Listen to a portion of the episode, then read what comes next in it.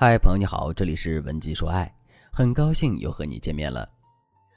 最近电影《我是真的讨厌异地恋》刷屏了。这部剧中的主角赵依依和许家树先后经历了异地恋与异国恋，两个人之间没有劈腿，也没有父母阻碍，他们之间的悲欢离合完全都是由他们双方的心态决定的。所以，整部电影其实是在讲他们如何战胜了自我，守护爱情的故事。在影片中。赵依依和许家树高考后在一起，但由于两个人没有考上同一所大学，平时他们只能通过电话互诉衷肠。每一次想要见面，都必须坐很长时间的火车才能见到对方。一开始，这两个情窦初开的年轻人以为爱会克服万千阻碍，但是没有想到距离会如此消磨彼此的耐心。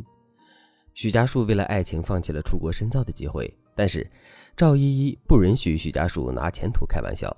于是，两个人刚结束异地恋，就陷入了异国恋。异国恋的煎熬超越了两个人的想象。我开心的时候，你那里是半夜，我没有办法分享我的感受。我半夜发烧的时候，你正在关机上课，没办法承担我的痛苦。在影片最后，赵依依经受不住这种看不见摸不着的爱情，最终选择了分手。但是许家树为了爱情，把国外的研究全部带回到国内来做。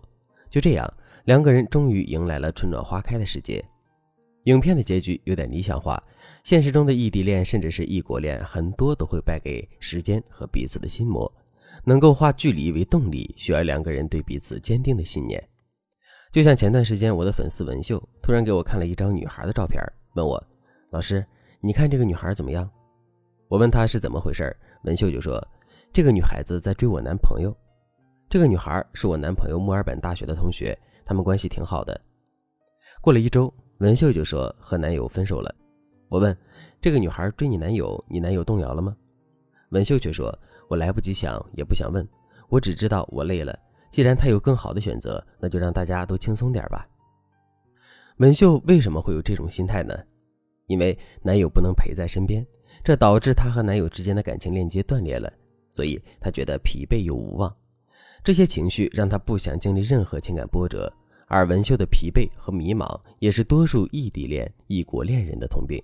那么，一段异国恋和异地恋怎么谈才能像电影一样迎来大团圆呢？又该怎么避免或者减少类似文秀的问题呢？首先，我们要懂得异地恋最大的障碍是什么。只要我们破除这些障碍，时间和距离就不会是问题。如果你还不懂得如何经营异地恋、异国恋，添加微信。文姬零三三，文姬的全拼零三三，我们有专业的导师来帮助你。多数情况下，远程恋爱的障碍有下面这几点：第一个障碍不在场，异地恋最大的障碍就是不在场。什么意思呢？你错过了他的毕业典礼，他错过了你的升职加薪，这些重要的日子彼此都在缺席。在日常生活里，你一个人带着狗狗看病，生病的时候他一个人躺在床上。嗓子冒烟了，你也只能让他多喝热水。也就是说，在你们最脆弱的日子里，彼此始终缺席。有句话说得好：“如果在我最需要你的时候你不在，那你永远都不必在了。”任何重要脆弱的时间段，对方都不能陪在你身边，时间一长，你就会觉得他怎么一点用都没有。当你潜意识里有了这个想法，你对他的爱意一定会减少。如何破除异地恋中的不在场感呢？在我是真的讨厌异地恋中，许家树为了破除不在场感，大学时拼命的在暑期打工，凑钱去看赵依依。留学时听到赵依依生了很严重的病，还会从国外赶回来。在最后赵依依实在撑不下去的时候，许家树干脆就选择了回国。这说明破除不在场感的要素只有一件事，那就是陪伴。但是在日常生活中，大家的异地生活充满忙碌和牵制，你该如何陪伴对方呢？第一。提高彼此的分享欲。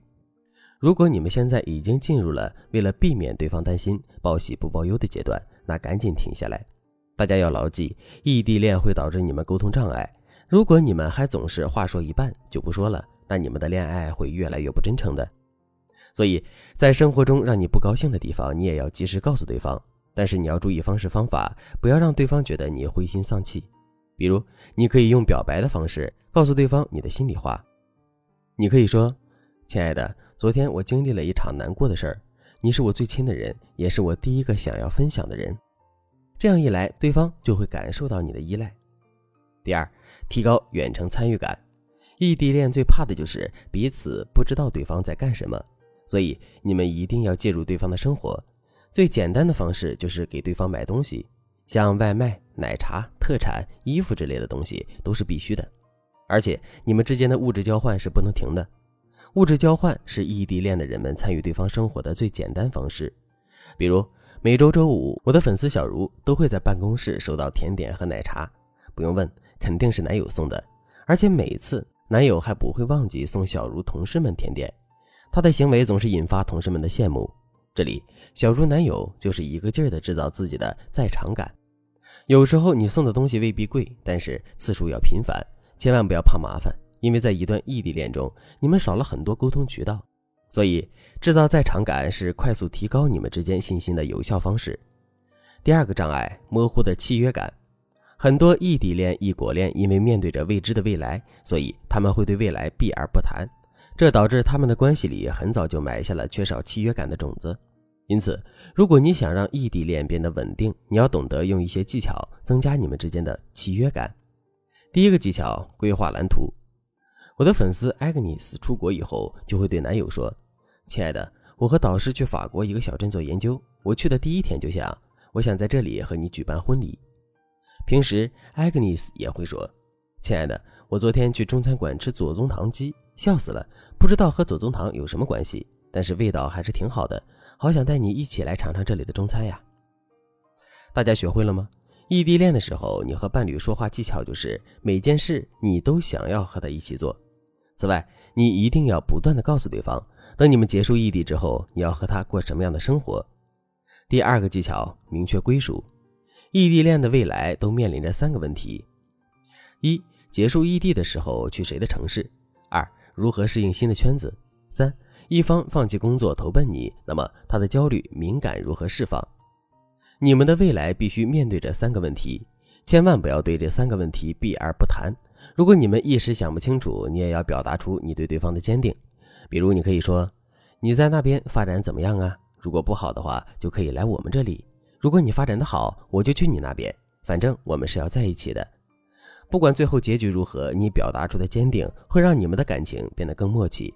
如果你能照着我教你的这几个步骤，那么对方主动奔你而来的概率其实会更高。总之，异地恋非常不容易，而异地恋的意义在于，你遇到一个人，为了未来的相聚，可以忍受现在的分离，而异地恋熬过去了，往往就是一辈子。所以，如果你正在经历异地恋或者是异国恋，你一定要知道异地恋的障碍是什么，以及如何破除这些障碍，这样你们修成正果的概率才最大。如果你也正在经历一场异地恋、异国恋，你不知道该如何维持，添加微信文姬零三三，文姬的全拼零三三，我们有专业的导师手把手教你远程谈恋爱，小到微信怎么发，大到未来的情感规划，你都可以放心的交给我们。好了。今天的内容就到这里了，感谢您的收听，可以同时关注主播，内容更新将第一时间通知到您。